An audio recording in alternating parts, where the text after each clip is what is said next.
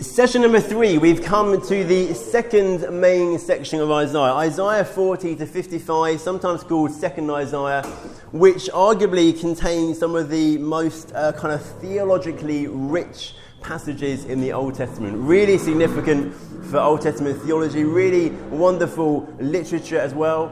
Really kind of influential in culture. If you're familiar with Handel's Messiah, if you read through Second Isaiah, you'll hear loads and loads of the key um, key uh, kind of lyrics, the um, libretto that comes from Handel's Messiah, are coming from these um, passages.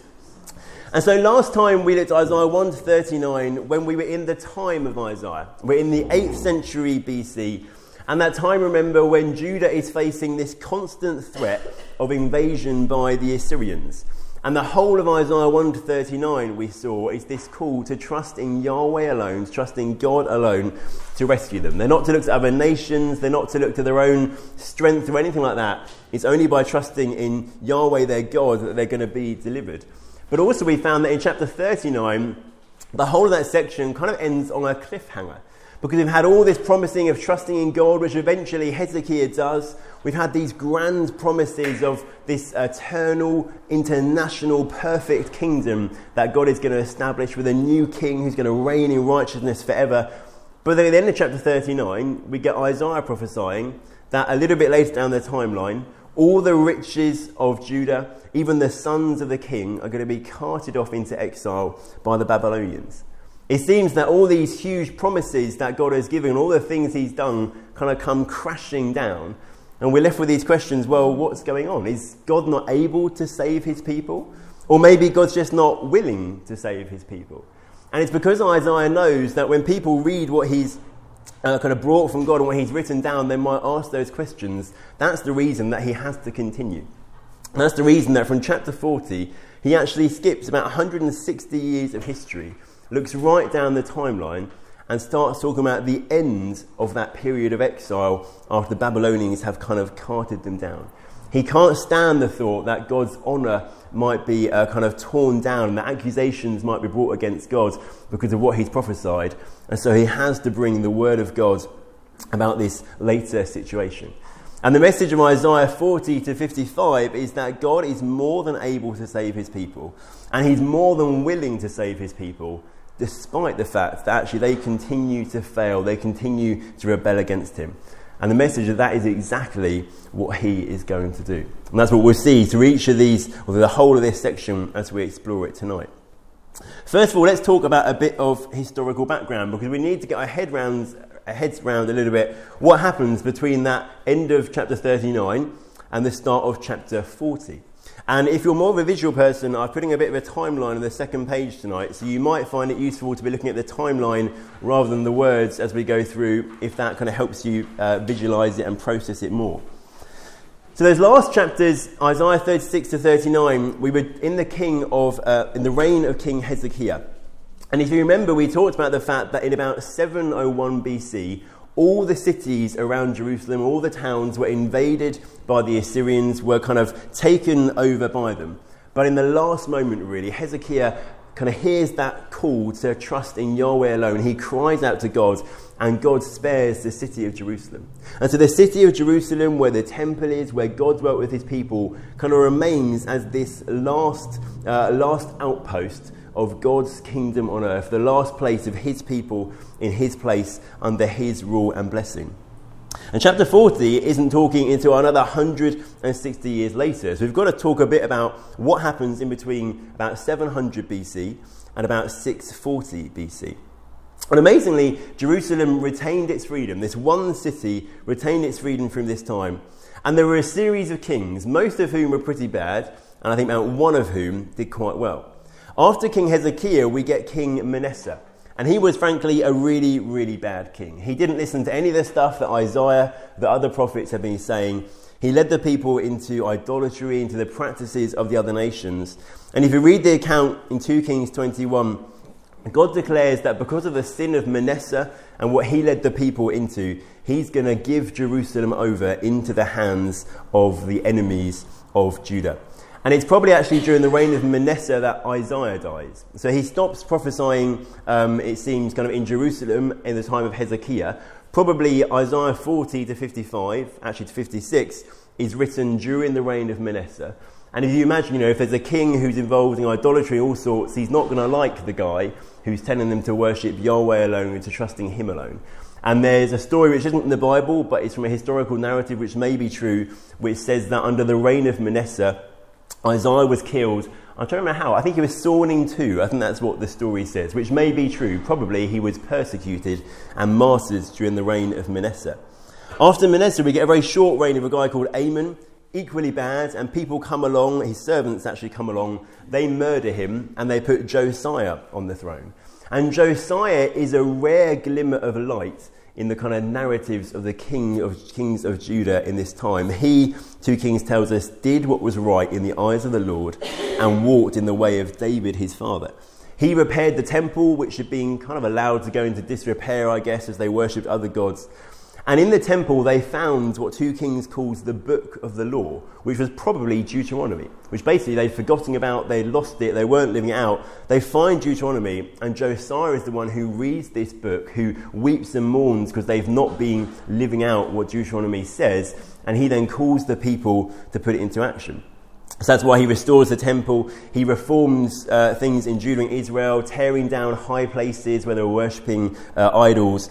He restored the celebration of the Passover, which Deuteronomy told the Israelites to do. It's kind of a really good point, a glimmer of light.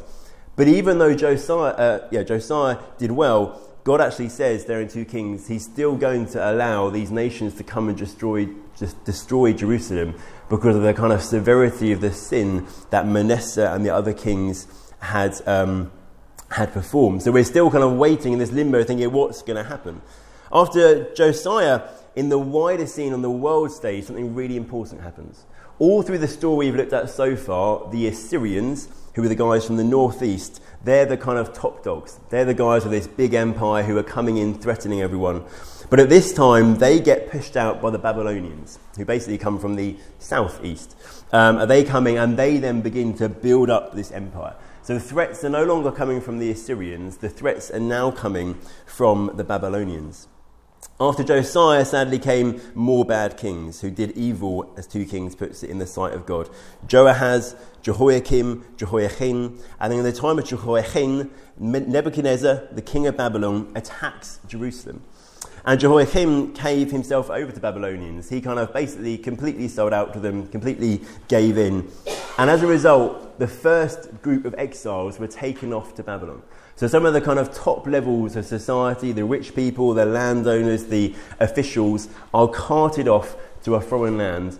And the Babylonians stick a guy called Zedekiah on the throne, who basically now is a puppet king. He's not got any freedom. He's totally in the hands of the Babylonians. He's just doing their work for him.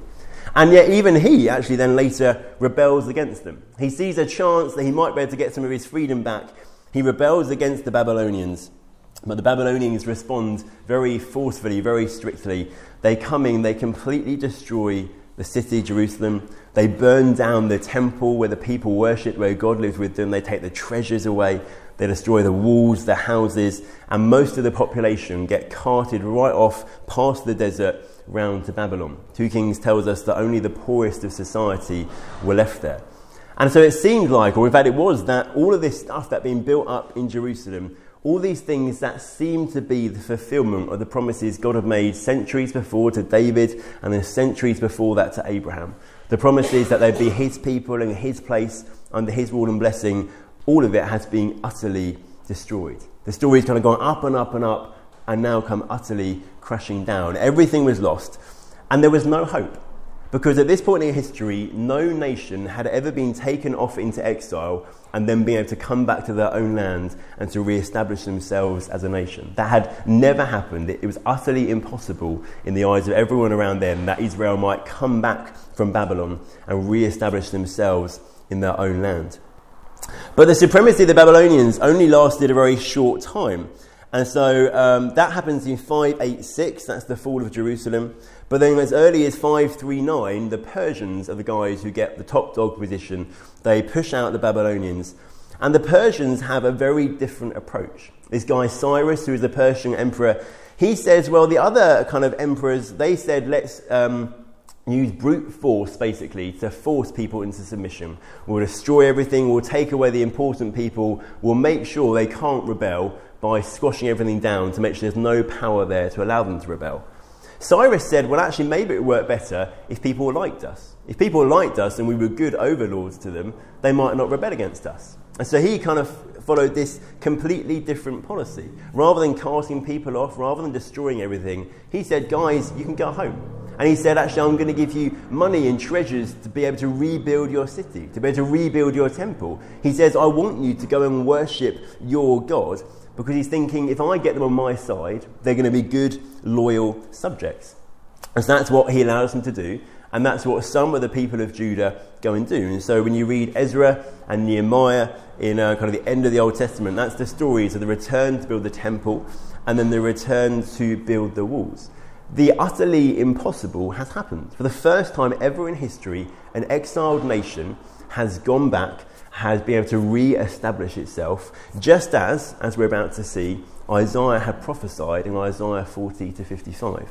And as an interesting and kind of encouraging little historical um, tidbit, if you go to the British Museum, you can see something called the Cyrus Cylinder, which is kind of a, I don't know what it's made of, a piece of rock about yay big, which is written in cuneiform, the language they would have, um, on the script they would have written in, which talks about Cyrus allowing all sorts of different peoples to return to their homes. And actually, if you were to go to the uh, head of the UN in the States, or wherever it is, they have that there. It's kind of seen as this, it's sometimes talked about as the first kind of treaties of human rights. It was so unheard of in the ancient world. But that's a great example where this artifact we have supports the fact of what the Bible says. It's not absurd to think that a ruler would do this, because actually we know he did it for lots of peoples. We've got that piece of evidence right there. And so Isaiah 40 to 55 give us the insight into God's involvement in that journey to return and restoration. Isaiah is kind of speaking into the time, probably the time just before Cyrus comes to power, just before he allows them to return home. It's quite hard to give a specific date because he's talking fairly generally compared to the early chapters. But certainly there's a sense of anticipation. We're just about to kind of cross that threshold into that new moment, into that new time. And so as we kind of begin to uh, open up Isaiah 40 to 45, we start with Isaiah 40, which kind of forms for us an overture. It introduces us to some of the key themes that are going to come out during the, um, the remaining chapters. It's kind of an opening, uh, an opening piece, changing the tone completely to what we've had up to 39 and introducing us to this new section, the new things that are going to happen. And it starts with those really familiar words, very famous words comfort, comfort my people, says your God. It comes cutting through all the chaos, all the destruction, all the grief, actually, of that Babylonian exile that he's just prophesied. And God comes and speaks his comfort. He's declaring that the situation is going to completely and utterly change. And that really kind of sets the tone, it sets the mood for the whole of this section. The overriding message of chapters 1 to 39 was one of judgment. Things are going to go wrong. Israel are failing to live the way that God wants them to live, and therefore God is going to have to judge them. But then the overriding message of 40 to 55 is actually peace is coming. God is going to deal with that sin issue, and so he can declare comfort to them. And underline those words where he says, My people, uh, says your God, there's this kind of guarantee that God is going to be faithful to his promises. Because central to the promises that Israel had inherited, given first to Abraham, then through to Moses, through to David, were the idea that Israel would be God's people and God, Yahweh, would be their God. And now God is declaring, He's calling them my people again. He's calling Himself your God. He's saying that He is going to be their God. And if we think back to chapter 6 of Isaiah, Isaiah's call, there actually God sends Isaiah to speak to this people. He doesn't say my people, he kind of almost is disowning them. Go and speak to this people, go and speak to those guys over there. But now, chapter 40, he's saying, Comfort, comfort to my people, says your God. It's no longer this and them over there. It's God saying, I am taking them back into my arms, restoring back to that, uh, that kind of promise. And then this comfort can be spoken because the problem of sin, which underlined absolutely everything else, that underlined all the judgment coming to Judah and to Israel, has been dealt with. He said, Speak tenderly to Jerusalem and cry to her that her time of service is ended, that her iniquity is pardoned, that she has received from the Lord's hand double for all her sins. Nothing's actually said about how this is possible, and it will be later in these chapters that Isaiah explains to us how will it be that God can forgive the sins of Israel and of Judah. But he's declaring that the problem is dealt with. All their offences against God have been forgiven. Israel has received in full all the punishment that she is going to receive. And this forgiveness of sins, the provision of atonement, will be one of the key themes we'll see as we progress through these chapters. And then the radical change of situation includes not just comfort coming to the people, not just forgiveness of sins and atonement, but it actually includes, includes God returning to be with his people. When the temple was destroyed, the place where God dwelt with his people was knocked down. He was kind of removed from living among them. But the promise here is that God is coming back to be with his people. And we can see that as the cause of dealing with sin. We can see it as God comes back and that's how sin is dealt with but it's also the result. The fact that sin is dealt with means that God can return, He can come, He can be with the people. And Isaiah, in these words, he calls on the people to prepare the way for God. He says, In the wilderness, prepare the way of the Lord, make straight in the desert a highway for our God. He's saying, God's coming back, and now it's kind of our moment, our time to make the way. And of course, God can't be stopped by physical things. He talks about you know, the, the, uh, the high mountains, the low valleys. He's not talking about geography. So this seems to be about preparing hearts. This is a call to repentance. It kind of echoes the message of John the Baptist. And probably actually, John the Baptist, as we know from the Gospels, quoting this chapter there, he's linking into this theme of preparing the way for God to come back to his people, to dwell with them again. And then the result of God's returning to be with his people is going to be that his glory and God's glory is kind of the uh, expression of all that He is in all of His perfections, is going to be known and recognized by all people. And once again, that's one of the themes we're going to see in these chapters that everything that God does in saving Israel is to make sure that all people know that Yahweh alone is God. And then we get to kind of the end of this overture, and verses 6, oh no, sorry, the middle, verses 6 to 8, they actually seem to be another calling of Isaiah. If you think back to Isaiah 6, we saw Isaiah had this great vision of God as the holy, holy, holy one, then being commissioned to go to these people who he to keep talking to but weren't going to be able to understand him, weren't going to be able to hear and respond to what he's saying. And it seems that this is another kind of call, not to replace that one. Really, it's kind of adding a new layer to what Isaiah is called by God to do. And the core content of the message that God gives Isaiah here is to look at the contrast between um, humans and God's word. He says that humans are just kind of like grass. We wither and fade. The thing which is uh, universal about the human condition is that we don't last. We wither, we fade, we die. The transience of life is that thing that unites humanity. But by contrast, he says God's word stands forever.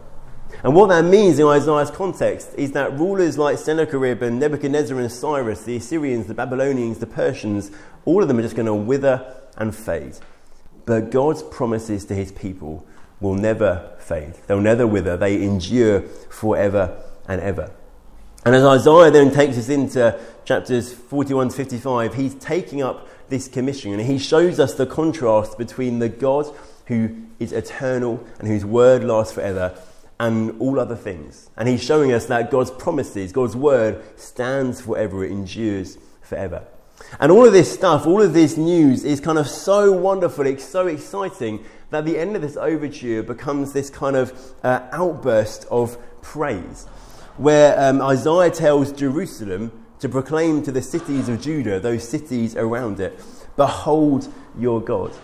And again, if you think back to last week, what happened in Isaiah 6 was that Isaiah beheld God. He had this wonderful encounter with this wonderful vision of God, and it was a transformative encounter. And we said that what Isaiah went through in recognizing who God was, in being then cleansed by God to do his work, is exactly what Israel needed to go through. They needed to behold their God and have a transformative experience of that. Well, here, the start of the new section, Jerusalem is declaring to all the peoples and all the places around it, Behold your God. God is coming. God is going to do that thing which needed to happen. And he says that God is coming with might and his arm rules for him. He's talking about the power of God, which yet again is going to be a key theme. The arm of God, meaning his strength, his power, his authority, actually is one of the regular phrases you'll find throughout these chapters. He's declaring that God is all powerful and therefore God is able to come and to do all of this. And the overture finishes with these wonderful, wonderful promises of God's kind of tender care of his people. When he's dealt with this sin issue, when he's comforted, when he's drawn himself, he's come back to them. He says that God will tend his flock like a shepherd. He will gather the lambs in his arms. He will carry them in his bosom and gently lead those that are with young. And it's that kind of wonderful, gentle message of God's drawing near, God's care, which we're going to find kind of permeates these chapters. Any questions got any of that on the kind of overture, these themes of Isaiah, second Isaiah, on the historical background stuff? Hmm. Is there any evidence that the people uh, later on took note of this second part of Isaiah and that it gave them hope, although the events haven't yet happened? That's a really, really good question. Did they take it on board? Yeah, that's a really good question. There are parts of Isaiah that are quoted in other prophets. Yeah. I can't think quickly enough off the top of my head to think what the dates of those prophets are and whether they are taking from this into that period. Um, so I guess my, my rather poor answer is there may be, but I can't think of it off the top of my head. Because um, it's an interesting question. You know, so if Isaiah wrote this down and maybe he had a, a group of disciples who uh, kind of treasured this teaching, but it is kind of this question well, where was this teaching? Who knew of this teaching? It's just things we can never know really. How much could this stuff circulate at the time? It may have been only a very small group who, who knew of this, who kind of were able to read this at the time. We just don't really know. I'll look into that actually. So it's a very, very good, interesting of historical question to think about. Sorry. The other, no. The other thing, just a parallel to that, mm. is um, is there any what historical evidence do we have of 160 years um, between the destruction? The itself, I know there's a lot elsewhere, but in the Bible itself. Do you mean, sorry, what historical evidence do we have to what happens in history in that time? Yeah. We have various different things. We have the biblical material. We would have, on the kind of world scale, we'd have the history of Herodotus, you know, one of the most significant world histories we'd have, yeah, Josephus, Jewish, uh, Jewish antiquities, his kind of accounts of that, which would be using um, biblical material and other sources probably. There would then be a load of archaeological stuff. Archaeology has never quite interested me, uh, so I always avoided that at uni. Um, but there would be, there is archaeological stuff about the destruction of Jerusalem. Um, and the rebuilding, and certainly we've got you know Assyrian annals, so their own accounts of their own times, Babylonian tablets which tell us about their times, this is a very well documented period of world history. It's kind of the, it is the time in history when people start to make their own records.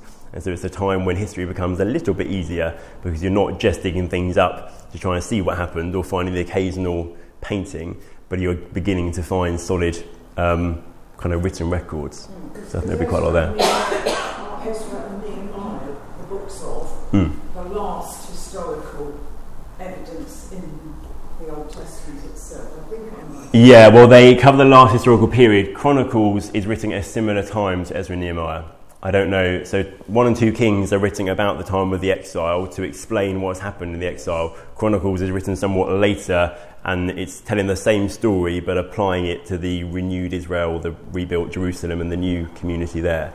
I don't know what the dates are as to whether Chronicles comes before or after Ezra and Nehemiah but certainly somewhere around there. So apart from maybe some of the Psalms, which would come from later as well, and any references in other prophets, and Malachi is the last prophet in about 420 BC. Um, historical stuff in there would be a bit later, but they're some of the latest, yeah, certainly. Excellent. Let's dive in with what basically is, well, yeah, it's, it's, certainly one of the main key themes, repeating themes in Isaiah, is going to be our doorway into Isaiah 40 to 55 which is the servant. And just to give you a pre warning here, we're going to try doing things a little bit differently tonight. We're going to kind of combine the two things we normally do of upfront teaching and kind of group activities, and we're going to try and merge them together and do a bit of a sort of workshop seminar style. So it's a bit like we're all going to be doing one big activity, group activity together partly because it's good to mix up how we do it, but partly what I hope we're going to do tonight, and we'll, we'll basically give this as much time as it needs, and then if we have time to, we'll cover some of the material, is it's going to allow us to walk through and to learn together how do you wrestle with a tricky question in biblical interpretation. How do you kind of journey through? How do you ask the right questions and try and find a way through? And what we're going to do is we're going to try and find out basically who is the servant figure who Isaiah keeps talking about and how does that then help us to understand everything that he's saying in these chapters? So, this servant figure or the servant motif occurs a lot in these chapters, about 20 times in these chapters, very rarely or never in the same way in the first part of Isaiah, and rarely and slightly differently in the last part of Isaiah. And scholars have identified that there are four particular sections which talk about this servant, which often are called the servant songs.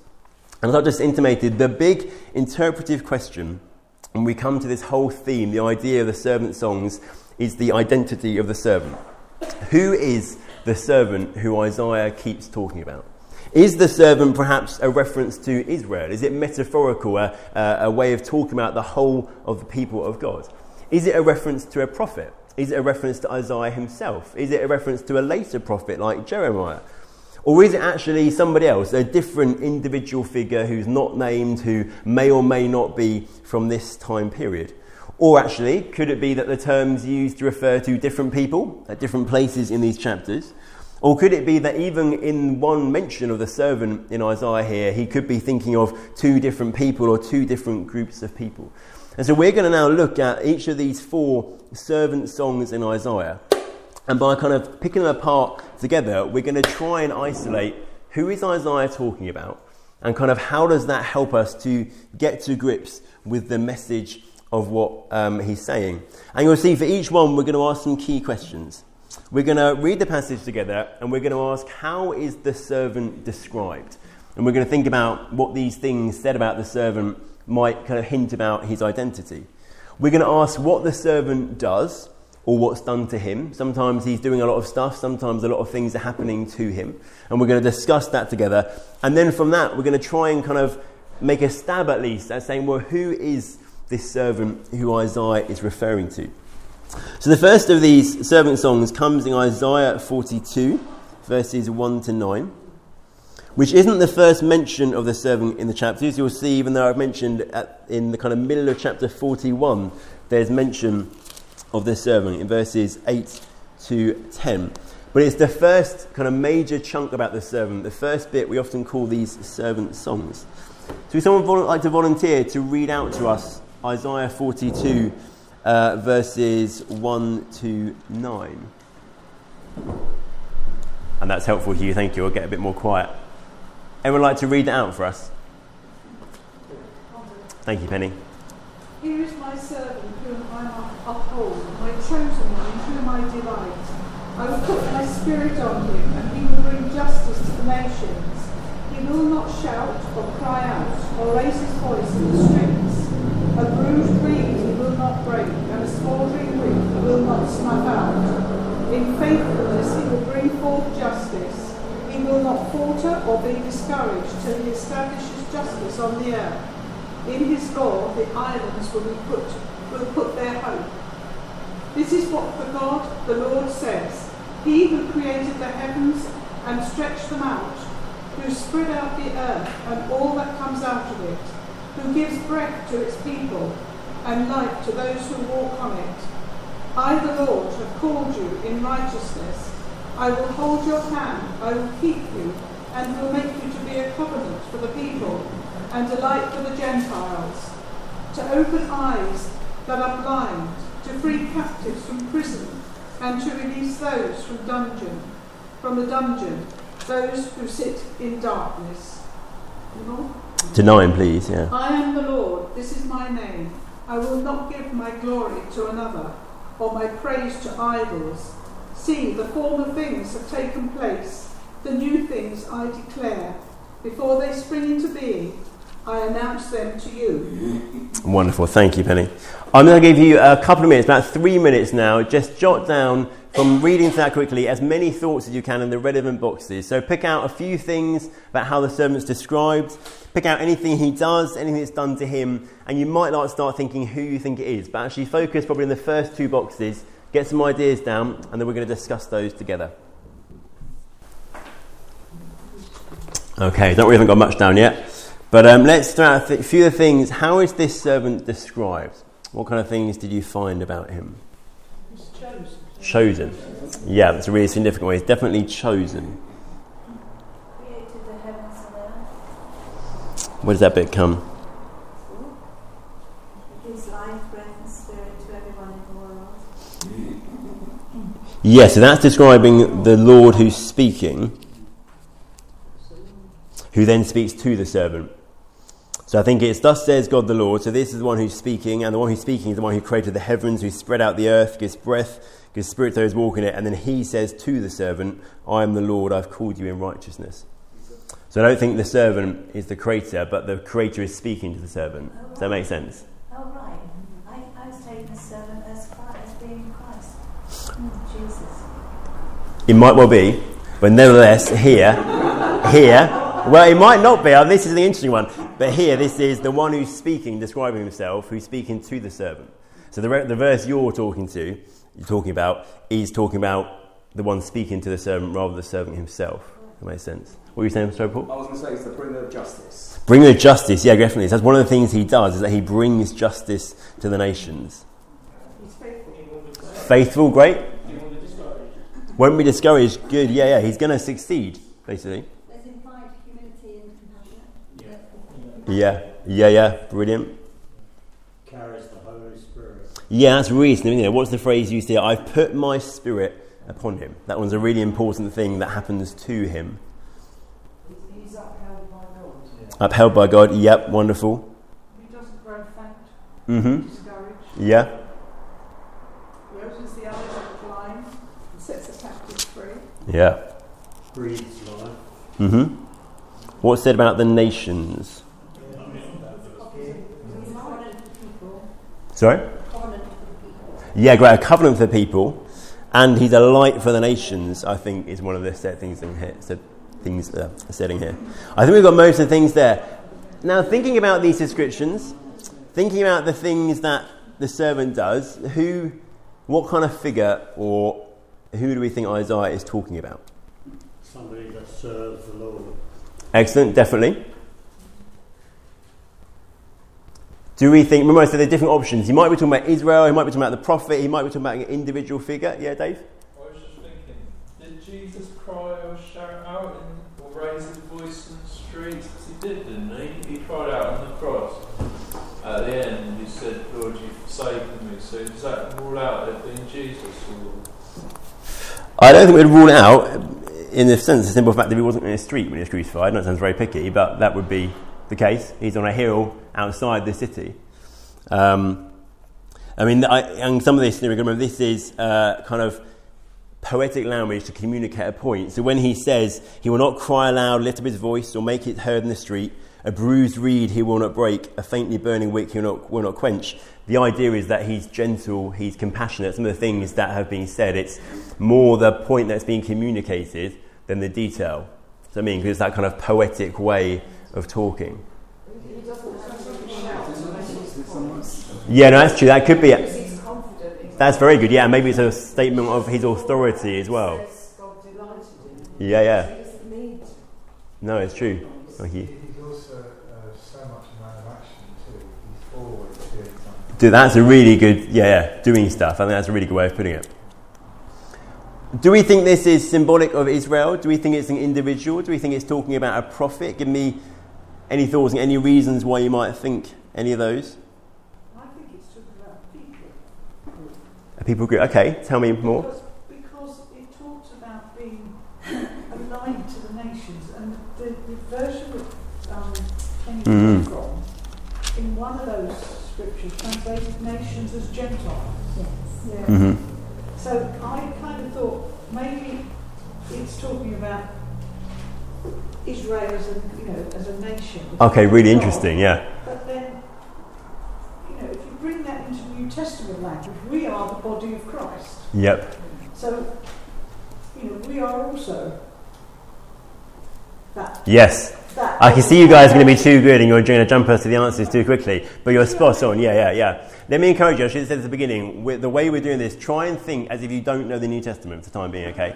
We're trying to read, we're trying to think, what would the guys who first heard Isaiah say this or first read this say? Because remember, our aim is always to ask, what did the original author want to say to the original audience? And obviously, as those post Jesus, we always then put that through the lens of Jesus. But actually, step one, because if you separate the steps, you stop yourself getting confused. You, uh, you do that kind of on its own terms first. Let me highlight to you two things we said. One thing is we're told here this figure receives the Spirit. I put my Spirit upon him. This is verse 1. And we're told that he brings forth justice to the nations. And this is a bit stretching your minds. Can you think of anything from the first section of Isaiah we've looked at? Any figure whom that is said of, where the Holy Spirit is significant, where justice, bringing justice to nations, is significant? Isaiah himself, in part. Yeah, yeah. And so that's a very good um, point. And so, so some people would say this is Isaiah, or this is a prophet. And this is kind of prophet like stuff to have the Spirit upon you to then do God's work to speak to the nations. So that is one way we could uh, kind of read those things. We could say, is this talking about a prophetic figure?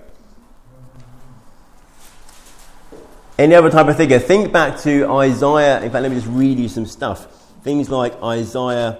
Uh, 11 there shall come forth from the shoot of uh, sorry, a shoot from the stump of Jesse, and a branch from his root shall bear fruit. And the Spirit of the Lord shall rest upon him the Spirit of wisdom and understanding, the Spirit of counsel and might, the Spirit of knowledge and the fear of the Lord. Well, a king who is to come, one who's going to come from the stump of Jesse. That's one of the messianic passages in Isaiah 1 to 39. When Isaiah is saying, There's all this mess here, but actually, God is going to send a king who will rule forever, who will rule in justice, who will bring justice to the nations, and will be anointed with the Spirit. And so, some of the kind of key things said about the servant make us begin to think this sounds like a Messiah figure. It sounds like that king that Isaiah 1 to 39 has talked about. So, maybe the servant is like the king in Isaiah 1 to 49. But one of the key things we know in the Bible is context, isn't it? We said that literary context, the things that happen before and after, are really important. Turn with me to Isaiah 41, verse 8. Let me just read to you verses 8 through to verse 10. But you, Israel, my servant, Jacob, whom I've chosen, the offspring of Abraham, my friend, you whom I took from the ends of the earth and called from its farthest corners, saying to you, You are my servant. I've chosen you and not cast you off. Fear not, for I am with you. Be not dismayed, for I am your God. I will strengthen you. I will help you. I will uphold you with my righteous hand. Who's the servant here? Church. Well, Israel. If we're thinking Isaiah's day, Israel. And so, can you see how if we didn't know the New Testament, and we've never read this before, once we get to Isaiah 42, we already know the servant is Israel. And so, we're naturally going to think that Isaiah here, God through Isaiah, is talking about Israel. And then just turn with me to Isaiah 42, verses 18 to 19 where Isaiah says, Hear you deaf and look you blind, that you may see. Who is blind but my servant? Or deaf as my messenger whom I send? Who is blind as my dedicated one? Or blind as the servant of the Lord? Who's the servant here?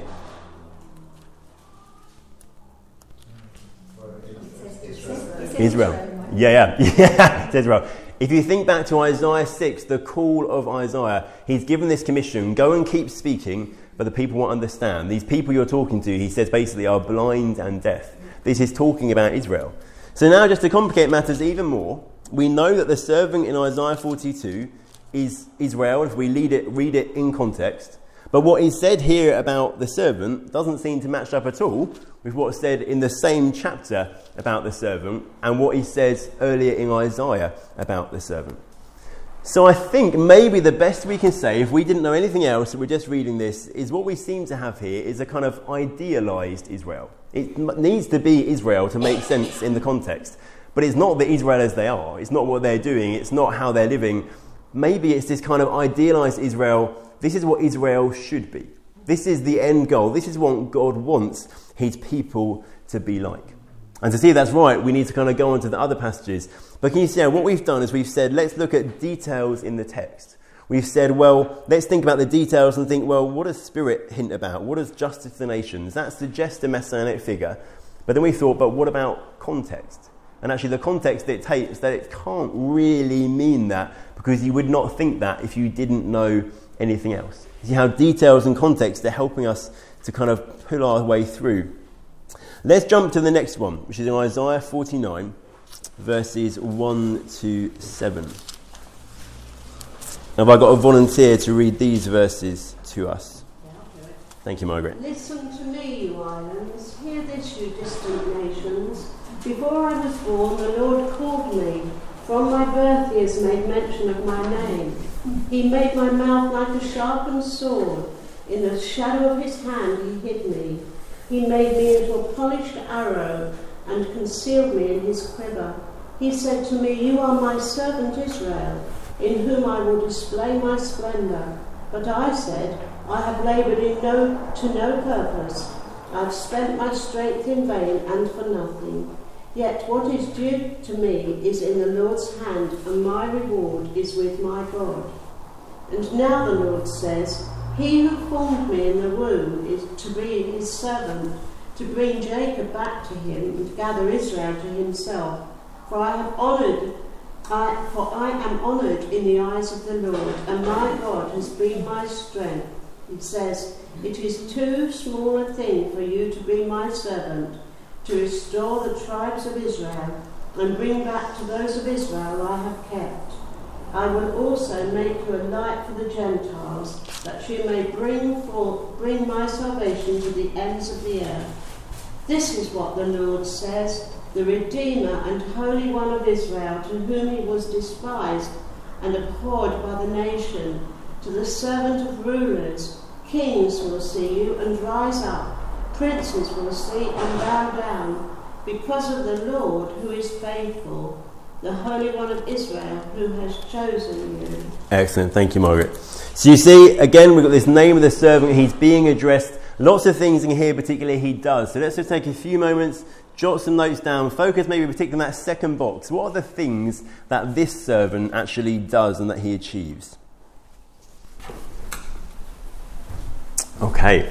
Let me give you a clue for this one to start with. If you were to read Isaiah 48, you'd find that the big theme of Isaiah 48 is that Israel are failing. They're completely and utterly failing to be the people that God wants them to be. I mean, you kind of need to bear that in mind. That's what Isaiah just said before he starts talking about this servant. What kind of things are said about this servant, particularly what kind of things does this servant do? Wonderful, yeah, yeah. Shows God's glory, shows God's splendour. Brilliant, yeah. Okay, so that's really interesting. Yeah, he raises up. Uh, how's my translation put it? Um, he brings Jacob back in, that idea of kind of returning from exile, that Israel might be gathered to him. A little bit later, yeah, raising up the tribes of Jacob to bring back the preserved of Israel. Who does that suggest that this might be? Or might not be? Jesus. Yes, remember, we're not yet thinking, we don't yet know about Jesus. Uh, but you're, you're too well trained, this is it. Amos, yeah. Well, basically, it suggests it's not Israel, doesn't it? It would be very odd to say, Israel, you're going to bring Israel back. That kind of doesn't really make sense, does it? So instantly, we've got something to suggest this might not be like the serving in chapter 42, because it'd be very odd to say, Israel, you're going to bring Israel back. So maybe this isn't talking to the same person that chapter 42 is. Spot on. And what kind of clues in here suggest this is a specific person? Are there things in the text? He's been given something to say. Yep. Sorry, what was that? Before I was born, Yeah, yeah. There's lots of stuff about birth and the um, the body of the mother coming from the womb and stuff. All of which could be metaphorical, but really sounds like the God is trying to tell us this is an individual who was born of a woman. This is a, a single person. And there, there's kind of a, a, lot of stuff about that, and you can kind of think, why on earth put so much in? Maybe the point is you're meant to get this is an individual, this is not the nation.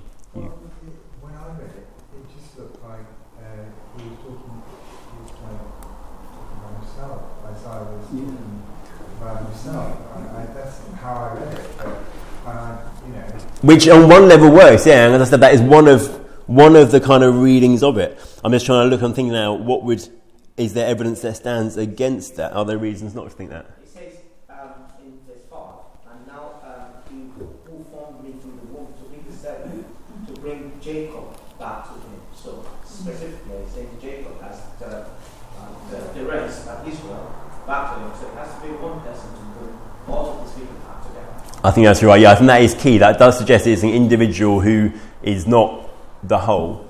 Um, I think you're right, Hugh. In a sense, there's probably not a lot in here to tell us at the moment that this isn't the prophet. And of course, he does sound very prophet-like. He's made my mouth like a sharp sword.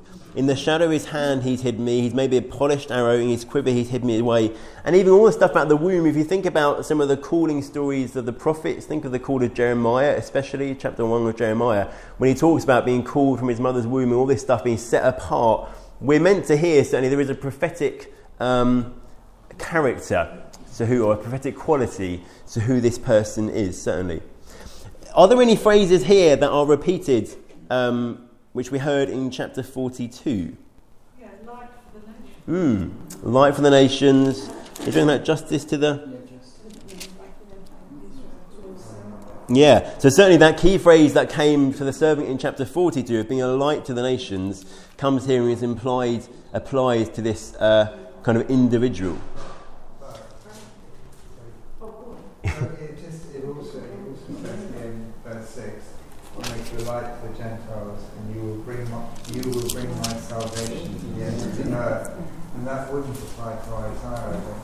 that. I think. Is a really good point. What's even more so is that this is one of the very, the very few of these, but it's an odd anomaly, anomaly where almost all English translations do something very odd.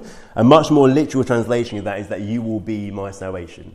Literally, the Hebrew says to be my salvation unto the ends of the earth.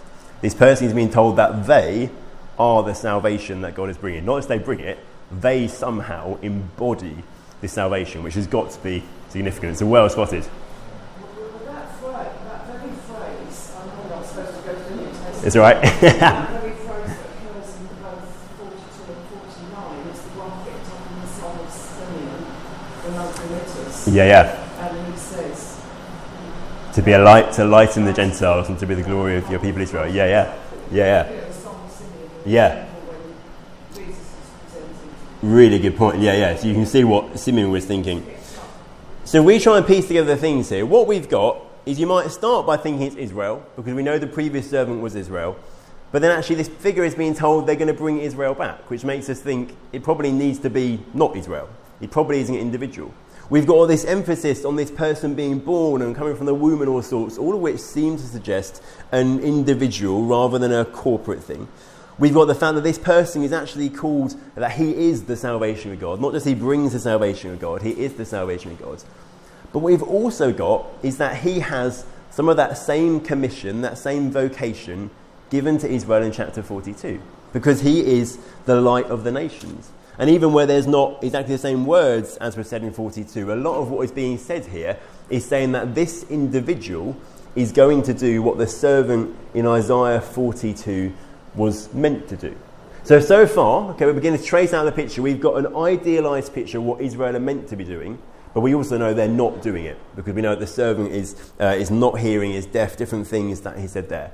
But now we're being introduced to an individual who seems to be doing what Israel were meant to be doing. That's quite important. I, I think also that it says he, um, he actually polished, made him into a polished um, arrow, and he's been preparing. He's mouth, made his mouth like a sharpened sword. Mhm. He's been preparing him for something later because he's had concealed in his quiver until the right time comes. So he's been hidden. Mhm. God's been preparing him all the time. Really good, yeah, yeah. Which doesn't sound like a nation, it sounds like a significant, that's very, very good. Yeah, yeah, a significant individual waiting for the right moment, it's preparation, ready to be revealed kind of thing. Excellent, yeah, I think that's a very pertinent point. Is there, is there another point at the end when in verse 7 it talks about kings will see you and rise up, princes will see you and bow down, Yeah, yeah. talking about the future? Yeah, absolutely, which is unlikely to be referring to a nation. And also notice right at the very end there, just notice another link with chapter 42. One of the first things said in 42 is, You're my servant, my chosen one. Here, this servant is chosen. Another thing where, even though it seems to be a different person, the same things are being applied to them. Notice also, we're about to move on, but notice also verse 7, there's also this hint that while he does all this amazing stuff, he's one deeply despised. He's abhorred by the nation, which suggests he's not the nation because the nation hate him. He's the servant of rulers. Let's jump to the third servant song, which comes in chapter 50, just afterwards, um, and is verses 4 to 11. Just to set into context for you, just before this, um, sorry, just before this, he's been talking about the failings of Israel. Yes, again, the failure of Israel to do what they should do, to live God's way. Um, he talks about, Where is your mother's certificate of divorce with which I sent her away? God's basically saying, I, as good as divorced the people. Um, Behold, for your iniquities you were sold, for your transgressions your mother was sent away. He's accusing Israel again of all the things they've done wrong. Would someone like to read to us um, verses 4 to 11 of Isaiah 50? Sovereign Lord has given me an instructive tongue to know the word that sustains the weary. He wakens me morning by morning, It wakens my ear to listen like one being taught. The sovereign Lord has opened my ears, and I have not been rebellious. I have not drawn back. I offered my back to those who beat me, my cheeks to those who pulled out my beard. I did not hide my face from mocking and spitting. Because the sovereign Lord helps me, I will not be disgraced. Therefore I have set my face like flint, and I know I will not be put to shame. He who vindicates me is near. Who then will bring charges against me? Let us face one, each other. Who's my accuser? Let him confront me. It's the sovereign Lord who helps me. Who is he who will condemn me? They will all wear out like a garment, the moss will eat them up. Who among you fears the Lord and obeys the word of his servant? Let him who walks in the dark, who has no light, trust in the name of the Lord and rely on his name. But now, all you who light fires and provide yourselves with flaming torches, go, walk in the light of your fires and of the torches you have set ablaze. This is what you shall receive from my hand. You will lie down in torment. Excellent, thank you. Again, let's take two, three minutes. Focus here particularly on how the servant's described this time, what is said in description of him, and what that might that be indicating to us. Okay, what do we find here? What is said uh, in description of the servant this time? Um, ultimately, it is, is, he says, the Lord has given me the tongue of those who are taught. Uh, who are taught. Mm. So he's able to teach, he's not gone through like the, um, like, like the school of theology or studies. Or Okay, yeah, yeah, yeah, So yeah. already has the wisdom and he's already he's able to teach. So he's not from studying, but he already has the. That's interesting, yeah, okay, yeah, yeah. And he's able to teach, yeah, and bring the word of God, yep. It gives him an ear to hear Mm. what the Lord is saying to him. Yes. And why, in the context of Isaiah, and even what we've said today about this servant, why is the idea that he can hear, is when ear to hear, significant? What's being said about hearing uh, in what we've seen today? Oh, sorry, Dave, you said. Yeah, well, if we go back to, um, don't turn here, to Isaiah 42, hear you deaf, and look you blind that you may see. Who is blind but my servant, as deaf as my messenger whom I send? So earlier we were told the servant, when it was Israel, was deaf, was not able to hear what God was saying. Here is one who morning by morning he awakens, he awakens my ear to hear as those who are taught. Here is one who, unlike Israel, is able to and is choosing to hear from God and to learn from Him. He wasn't rebellious either. So he heard what was said. Perfect. Yeah, yeah. Exactly.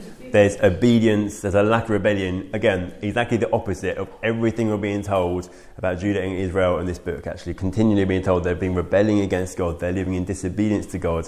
This one hears God and then lives in um, obedience, lives in the way that He wants.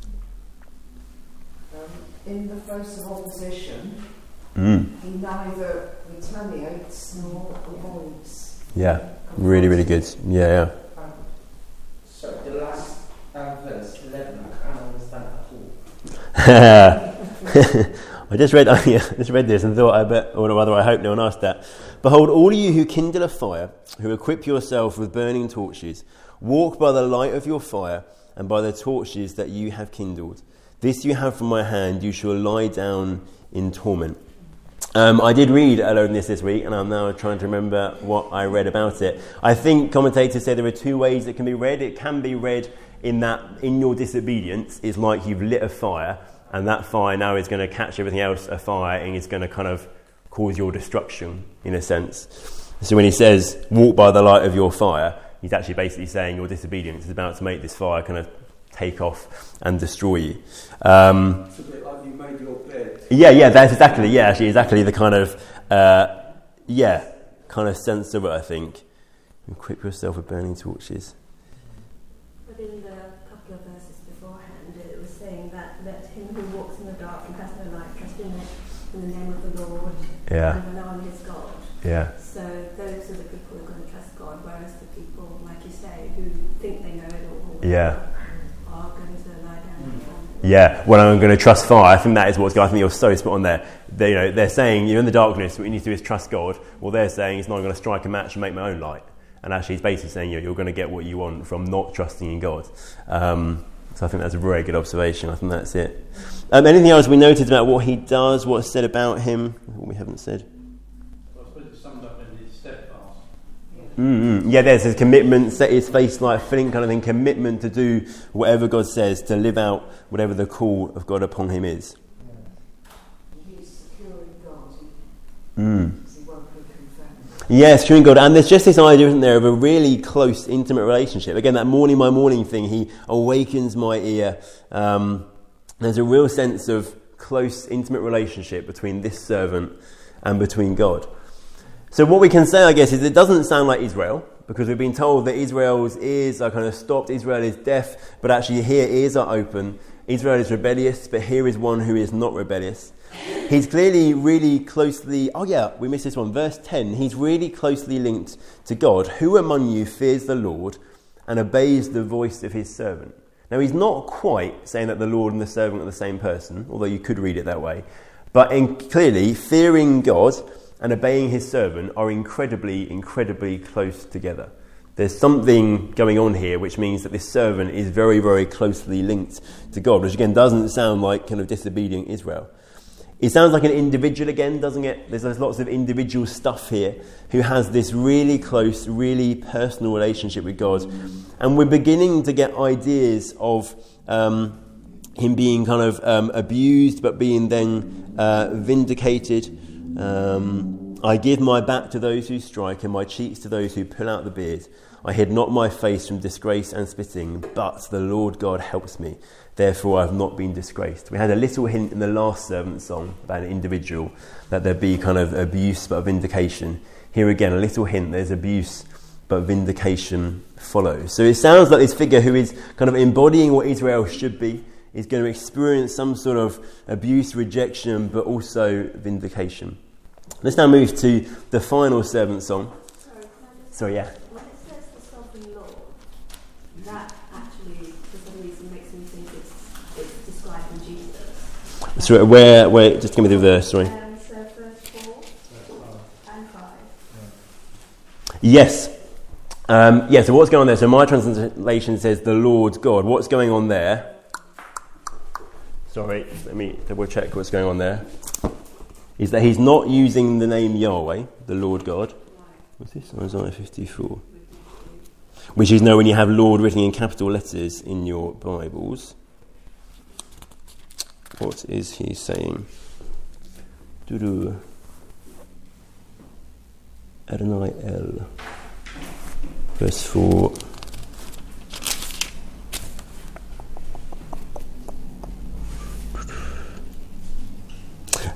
Adonai Yahweh. Okay, yeah. So, um, what's the quickest way to explain this?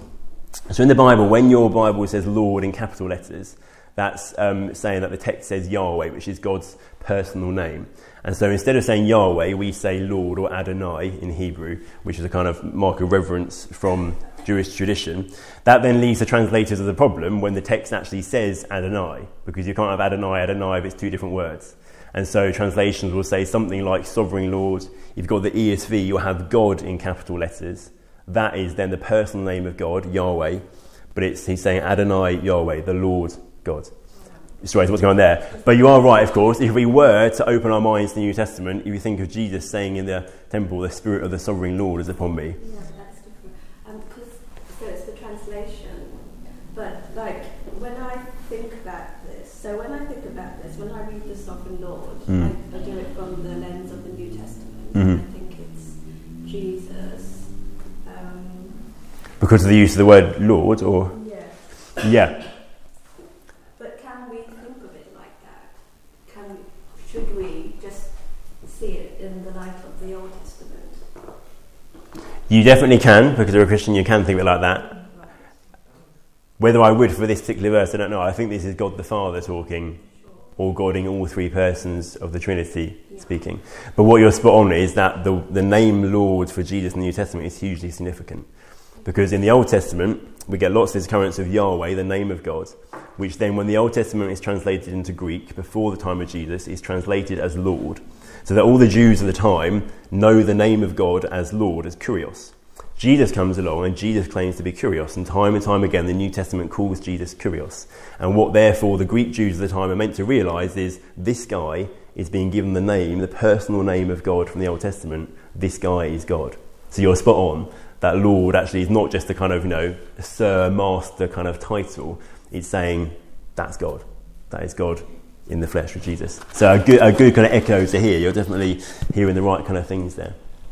Let's move to the last of the servant songs, which is the most famous by far, often called the song of um, the suffering servant, the longest as well. Let me read this out to you. As I read it out, think particularly about the things that this servant does. Think particularly about the results of what the servant does. This is chapter 52, starting at verse 13. Behold, my servant shall act wisely. He shall be high and lifted up, and shall be exalted.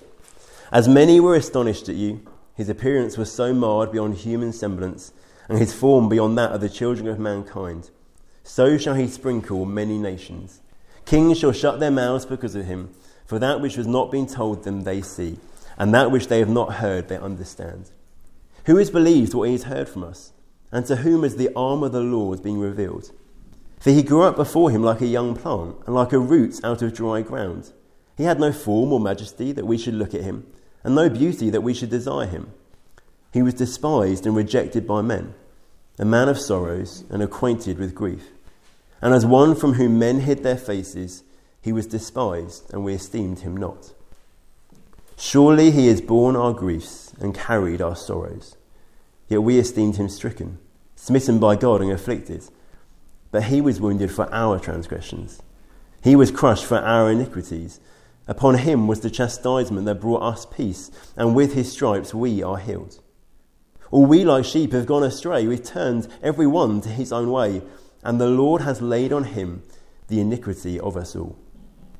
He was oppressed and he was afflicted, yet he opened not his mouth. Like a lamb that is led to the slaughter, and like a sheep that before its shearers is silent, so he opened not his mouth. By oppression and judgment he was taken away. And as for his generation, who considered that he was cut off out of the land of the living, stricken for the transgression of my people? And they made his grave with the wicked and with a rich man in his death, although he had done no violence, and there was no deceit in his mouth. Yet it was the will of the Lord to crush him. He has put him to grief. When his soul makes an offering for guilt, he shall see his offspring, he shall prolong his days. The will of the Lord shall prosper in his hand. Out of the anguish of his soul he shall see and be satisfied. By his knowledge shall the righteous one, my servant, make many to be accounted righteous, and he shall bear their iniquities. Therefore I will divide him a portion with the many, and he shall divide the spoil with the strong, because he poured out his soul to death and was numbered with the transgressors. Yet he bore the sin of many and makes intercession for the transgressors. What are the things that this servant does, and what are the things that he achieves by what he does?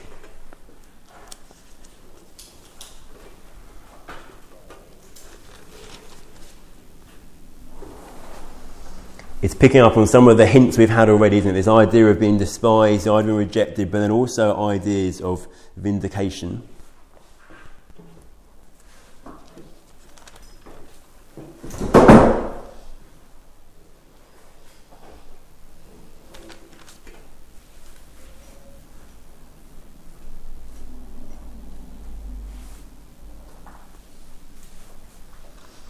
What do we think he's talking about in verse 15 when he says he shall sprinkle many nations? What are we meant to be thinking of when we're thinking of sprinkling nations? Many Christians will come, many people will come to know in, in all the nations of the world. Yep, absolutely. There's, a, there's an international thing. Where does the sprinkling ring any bells from an Old Testament kind of context? Priests used to sprinkle. Yeah, yeah. You sprinkle blood, you sprinkle water. It's about cleansing and all sorts of different uh, situations in the Old Testament. Cleansing happened through um, through sprinkling. What else? Shout out to me some of the things that happen here. In Yeah. the Bible, it says that that word, the meaning of the Hebrew is uncertain.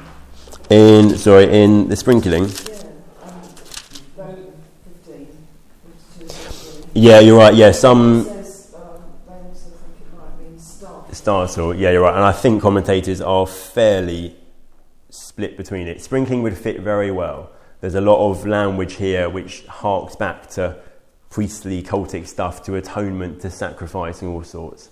Um, so it makes sense. Which, in one way, actually is an argument against it. Startle would fit less well, and so therefore you ask, why would someone change the text to say something that makes less sense? It might be the original reading. Um, so you're right, yeah, it could be either. Without looking into it, um, it's hard to say. But probably the weight lies. You're right. The weight probably lies on sprinkle, though, because in mine at least, that's where it's got in the main text. What other things happen to this figure, and what does he achieve? It's not a trick question. You can read some of them out.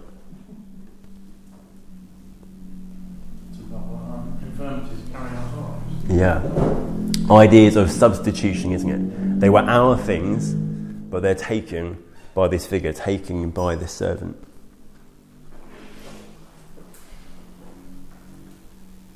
What's his response when he is oppressed and smitten and uh, what's smitten by God, um,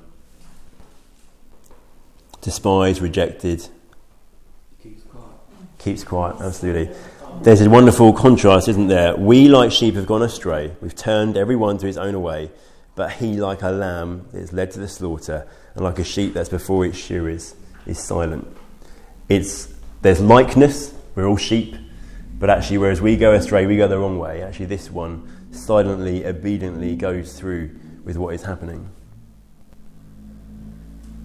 There's something else happening here, isn't there, as well? Because it says, when it goes back, if we go back to the sprinkling, it says, Mm. that which they, which has not been told them they see, and that which they have not heard they understand. So there's another element here. Yes, yes. element. Yes. Supernatural element. And yet again, hearing and seeing. Israel have been failing to hear, Israel have been ha- failing to see. They're deaf, they're blind. But actually, that's what they previously didn't see. Now they're going to see. That which previously they weren't able to hear. Um, now, yeah, they weren't able to hear and understand. Now they're going to hear and understand. Somehow, what is happening here transforms the situation of Israel. Very well spotted. We get two halves or two different ways the servant is acting here. We get elements of substitution, which which just talks about things which should be ours, but which get placed on this servant. We also get ideas of atonement. To atone means to make up for, means to kind of pay the price. And so in the Old Testament, you have of the whole sacrificial system where you, you kill animals and the blood that's poured out atones for it makes up for what has been done wrong. And so we see that, for example, in verse 10 when his soul makes an offering for guilt, which is saying actually his death is like one of these sacrifices that happen in the temple where a life is poured out and it makes up for it, it atones for um, what has been done. He's. Sorry, Agarich. Yeah, yeah, brilliant. Um, yeah, verse 11. So, and that's really important. When we get to kind of 10 onwards, those 90 verses is particularly focusing on the result of all this. This figure has suffered, sorry, has died, has taken upon himself what was ours, has been, uh, has died, has been buried. Verse nine, uh, putting a grave with rich men. But then we begin to talk about what happens as a result. He's going to see his offspring. He shall prolong his days. Verse ten. He's dead, and yet he's going to have lots of offspring. He's going to see them, and he's going to prolong his days. Somehow this death doesn't last. Out of the anguish of the soul, he'll be satisfied. By his knowledge shall the righteous one, my servant, make many to be accounted righteous, or justify many. He will put many into a right legal standing with God. And even those last verses, he poured out his soul to death, was numbered with the transgressors, yet he bore the sin of many. He makes intercession, he stands between, he becomes the mediator for transgressors. If we think about who this is, this can't be Israel because clearly we read Israel's response. This is Israel talking a lot of the time. The first half, particularly, is Israel talking about this person. It can't be Israel. They're looking at what's happening to an individual, they're talking about him. And this one is important. This can't be just any prophet, it can't be a figure, it can't be Jeremiah, which is what some people say about the early ones. It can't be Isaiah himself, which some people do say, but there's absolutely no evidence that anything like this happened to Isaiah. There's no historical evidence for anything really like this happening to anyone else, particularly the sense of that ultimate suffering, that death, but then the death not being the end, and the death transforming everything. There is no other than the obvious historical thing that this fits in. So we can't just say this is Isaiah or Jeremiah or a different prophet. But of course, it does fit with the servant figure of chapters 49 of chapters 50, where this figure is obedient to God, where he's living out in some way the, um, the call upon Israel, but where also he is rejected and abused. Let's go back to the actual kind of notes, the words in your notes, and see how we can begin to put these things together, how we can pick apart what we've got from these details. It's a hugely debated question, and there are actually lots of different options, different ways that you can kind of piece this evidence together. And so I'm just going to basically give you what I think is the most persuasive of those. The first thing is we can notice a really important division between chapters 40 to 48 and chapters um, 49 to 55, which is that in 40 to 48, all of the references to the servant, perhaps with the exception of chapter 42, but I don't think that is an exception, are to the servant as Israel, which is what we saw in some of those ones where it's explicitly talking about Israel Israel's failure. The only one potential exception is chapter 42, which some people do read still as a messianic figure. But then when you cross into chapters 49 to 50, the reverse becomes true. There's only one reference in 49 to 50 to the servant, which is to Israel. And actually, that's unusual because that's in chapter 54, and that actually is in the plural. It's not the servant, it's the servants. With all the others in these chapters, seem to refer to a specific individual. It moves from talking about Israel as a servant to, in the second half, talking about an individual as a servant. And that's why chapter 42, that first servant song, is kind of the crunch point. That is the difficult one because it sounds like a messianic individual figure, and yet in the context, if we were to read it without knowing anything else, we would assume that it is meant to be Israel. Some scholars therefore say what we have in chapter 42 is an early mention of that individual servant who'll appear in 49 to 55. It's like they're saying you're getting all the really bad news about the servant Israel, and so God gives us a glimmer of the good news that is to come, or the servant who will succeed where Israel fails. Which actually does make sense, could work. And actually, we read as a whole. So, if now we take a step back and we think we're not pretending we're reading it for the first time, but now we're considering it as a whole, that is actually a legitimate way of reading it. So, actually, that is talking about a, a kind of messianic figure. Other scholars, and I, I would kind of more side of this view, argue that the context of 40 to 48, the fact that every reference is to Israel as the servant, means that the servant in Isaiah 42 must also be Israel. But it's that description of what the nation is meant to do, but also what we know what they're not meant, what they're not able to be. They're meant to be this, but actually we know they're blind, they're deaf, they are unable to be that. And that, of course, leads us to the problem because we're put side to side. We see what Israel is like, we see what Israel should be like, and that leads us to ask the question: Well, how can that be solved? How can Israel become who they're meant to be? And that's what we then reach in the uh, second part of this, uh, these chapters. That's what we get in chapters 49 to 55. So once we read further on, we discover that Isaiah also talks of an individual servant who will come and he will succeed where Israel failed. And so at that point, we see the deeper significance of the chapters in, or their words in 42. They're the vision designed for Israel. The nation failed, but this individual servant stands as Israel's representative. He embodies that vision, he lives it out correctly. The servant can be identified as Israel, this individual, because he takes upon himself what Israel should be and he lives that out. And that's exactly what we find in those later servant songs. We found, didn't we, when he talks about the individual, he's using the language he spoke of, the chosen, the, uh, the light to the nations. He's saying that this figure is imbuing all that Israel should be.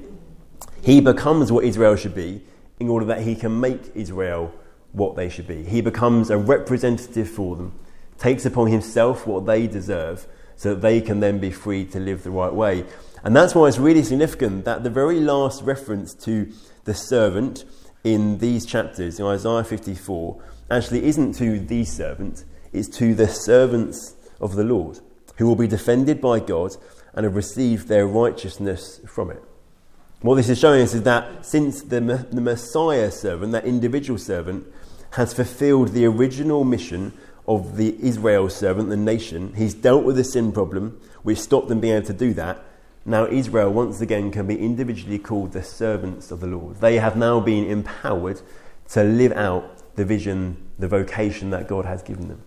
You see how we kind of go on this journey, what Israel should be, what they can't be. This individual comes, he deals with the problem, and we end with the fact that Israel can now be the people they're meant to be. They can now live out the vision that God has got for them. Any questions on the servant motif in these chapters?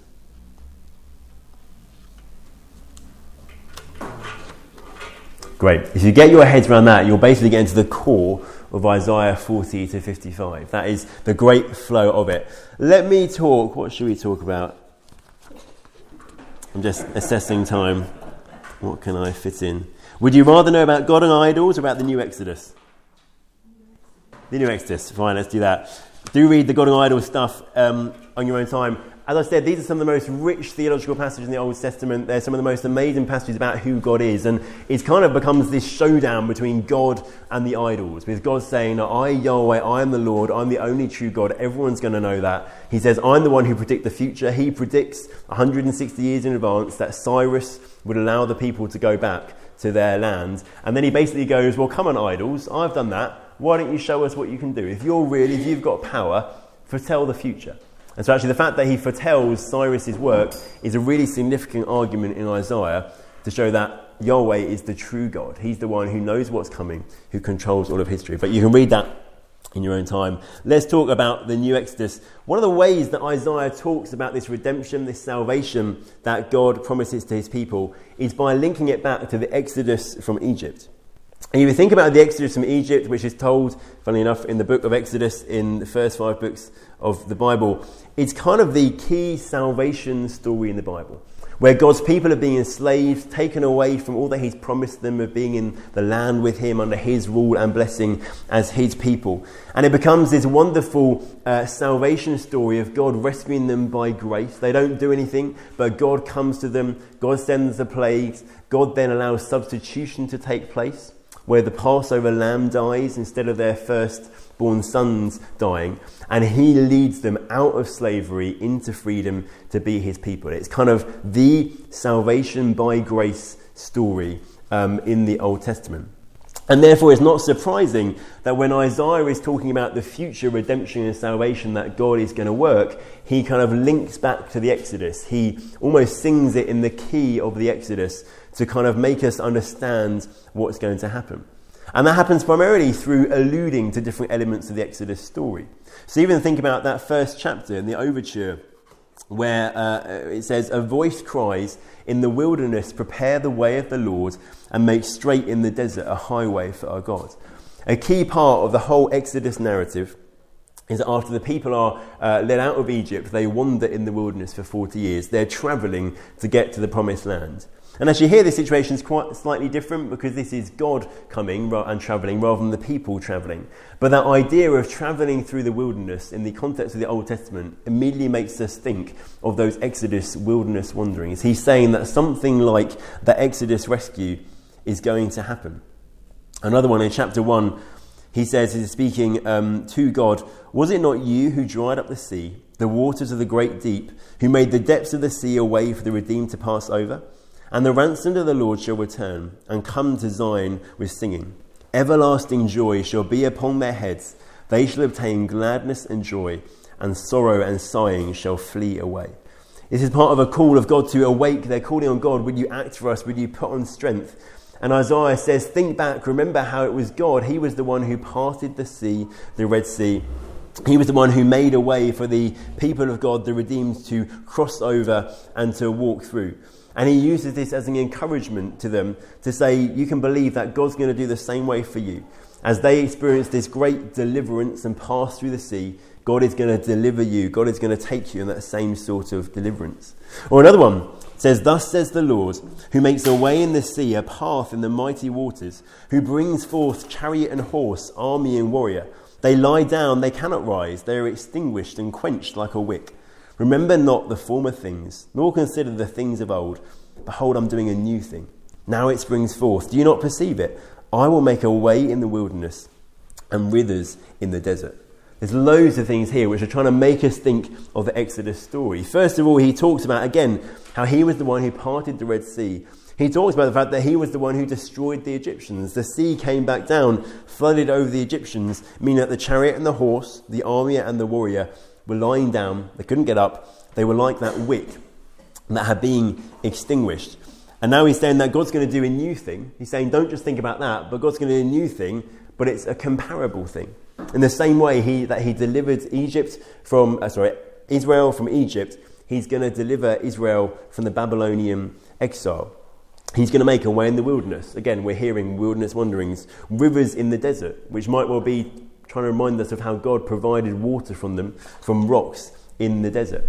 And so when he's using the Exodus story like this, it's what we tend to call typology, which is to use something as a type or a pattern or a model for a later event or person. So it's saying that what happened back then kind of foreshadows, it gives us the example of how God works, of how things work out. And so we sometimes call this Isaiah's new Exodus typology. It's like he's saying God is going to work a new Exodus to deliver you. And actually, Isaiah is not the only one who does that. The Gospels and the New Testament do that. Paul, in the letters in the New Testament, they use this key salvation moment in the Old Testament to tell the story of the salvation story of Jesus in the New. Why does he use this typology? Part of it is to encourage hope and faith. It's the idea of if God did this in the past, then he can do the comparable thing for you now. It's look back at God's strength and God's mercy and goodness shown then, and then see that he's going to be the same now. But sometimes, actually, the significance is not just that it happened then, it's going to happen now, but it's that actually there are going to be differences that take place. One of those, Isaiah 40, says, And the glory of the Lord shall be revealed, and all flesh shall see it together, for the mouth of the Lord has spoken. If you read through the story of Exodus, the revelation of the glory of the Lord is one of the key things, but it's primarily to Israel. It's God showing his glory, showing what he's like to his people. But Isaiah says at this time the same thing is going to happen, but actually it's not just to God's people this time. Now it's being expanded out. Now it is to all people. Or another one, Isaiah 52 says, You shall not go out in haste, and you shall not go in flight, for the Lord will go before you, and the God of Israel will be your rear guard. This has both similarities and differences. When we hear about the God of Israel going before and being the rear guard, we're meant to think of the pillar of cloud and the pillar of fire that led the people through the wilderness and went behind them as they crossed through the Red Sea. But then when we think about going out in haste, we think about the night of the Passover. And they're told to eat the Passover meal standing up because they're going to have to get out quickly, basically. When the Egyptians come for them, they're going to need to make a move, they're going to need to act in haste. But God's actually saying this time it's going to be so wonderful, you won't even have to rush. There'll be plenty of time. Because actually, Cyrus is going to say, Go back. It's not you're being chased by your enemies, you're being allowed to go back. This is the same, but is, in a sense, even better. So if you read through these chapters, listen out for all manner of different echoes to those stories and think about why is Isaiah reminding us of what God did in the Exodus as we read that through. Let me just finish by giving you an overview of the kind of structure and message of these chapters. Having looked at some of the detail, we can now do the big picture, which will, to be honest, overlap with what we've said about the servants, but it's good to do because it adds in some extra as well. Really, it all falls into two halves 40 to 48 and 49 to 55. The first half, the big issue is the Babylonian exile. How can the people get back to their land to live with God there? But then the second part focuses on the fact that even once they're back, they're still deaf, they're still blind, they're still not living in obedience to God. There's a far bigger issue than the exile. There's a sin issue in the way as well. Do you want to ask something? Go for it, yeah. How's, how's Cyrus, what, how did he come about with his attitudes? You know, the way he thought? I mean, it was so different. to- Yeah, that's such a good point. Yeah, yeah. I was thinking, where did, where did you find that thinking from? Yeah. In a sense, historically, I don't know, but actually, biblically, in chapters 44 and 45, which is when God is announcing the fact that Cyrus is going to come and do this stuff, basically, as with all of us, as all the kings, Cyrus's hand was, or sorry, his heart was in the hand of God, as the Proverbs would say. And so, actually, why did he do something completely different? Because God ordained it, because God stirred his heart in that way. Um, I mean, there's some great things, I think, if he says it. So he, this is God talking to Cyrus. I call you by your name. I name you, though you do not know me. I am the Lord. There is no other. Besides me, there is no God. I equip you, though you do not know me. There's this sense of God is the one who speaks in. God actually is the one who makes something that never happened before, ever, actually happen. Which is pretty amazing. There's a bit in Proverbs that says, is it the heart of the king is in the hand of the Lord? Yeah, absolutely, yeah. And another one, it says something about it's like a river which he can just make go any way. Yeah, yeah. Spot on. So Isaiah 40 48, he's dealing with this issue of the Babylonian exile. It starts with the overture we looked at. In the first section, 41 to 44, the main theme is that God is supreme over all the idols in the world, and so he is able to deliver Israel from their captivity. And so we get all these grand statements about the God who lives, the God who exists, who challenges the idols. But we're also introduced to that more serious issue. Because as we've seen, we see the contrast between the servant as Israel who's failing, but also this servant as Israel who's called to live out this vocation given by God. So there are these two problems Babylonian exile, but also their spiritual state as a result of sin. Then the second section in this first part focuses on the Babylonian exile. Chapters 44 to 47, that's where God speaks to Cyrus. That's where he promises to raise him up. He's going to solve the problem. He's going to take the people back to their own land. And also, as a God of justice, he says that he's going to bring judgment upon the Babylonians and upon the gods, the idols of the Babylonians, because they also, just like Israel, have failed to worship Yahweh as they should do. Which then leaves chapter 48 as kind of a transition chapter. He's talked a lot about Babylon, but now he goes back to talking about Israel. And frankly, he talks to them with a sense of frustration. Because even having promised all this stuff and going to do all these things, they're still not listening to him. Despite all he's done, they're still not listening, they're still not living out the life he wants. The people go back to Babylon, there's this kind of great song of celebration of God's redeemed people. But actually, the very last verse of that chapter comes right in there, bringing you right back down to the earth with a big thud. It's really kind of an ominous statement of, There's no peace, says the Lord, for the wicked. He's saying, You may get back to your land, you may be singing and rejoicing, you're back in the city, you can build the temple, but he says, There's no peace for the wicked. The sin problem, basically, is still there. So when we cross into the second section, 49 onwards, we're waiting to see how on earth is God going to deal with this sin problem.